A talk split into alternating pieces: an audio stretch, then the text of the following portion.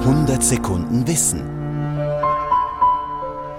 Schrift, das sind diese lateinischen, griechischen oder kyrillischen Buchstaben, die Schriftzeichen aus Japan und China und, und, und. Manches können wir mehr, manches weniger lesen. Und von diesem weniger bis gar nichts erzählt uns jetzt Thomas Weibel von den sogenannten Kipos, nämlich der alten Inkas, von denen hatten wir es ja eben musikalisch. Aber ihre Schrift, die hat die Forschung bis heute nicht wirklich entschlüsselt. Eine Schrift aus lauter Knoten. Die alten Inkas knüpften Botschaften in Schnüre aus Tierhaar, die sogenannten Kipus.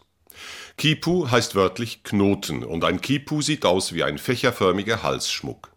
Er besteht aus einer Hauptschnur, von der Dutzende von Nebenschnüren herabhängen, auf denen feine Knoten sitzen. Bis heute wurden rund 800 Kipus gefunden, viele davon sind hervorragend erhalten. Die ältesten stammen von südamerikanischen Völkern des 7. Jahrhunderts nach Christus, die meisten von den Inka, die vom 12. bis ins 16. Jahrhundert ein Gebiet beherrschten, das von Ecuador über Peru und Bolivien bis nach Chile und Argentinien reichte. Die Knoten waren keine Schrift für jedermann. Nur besonders ausgebildete Beamte waren in der Lage, sie zu knüpfen und zu lesen.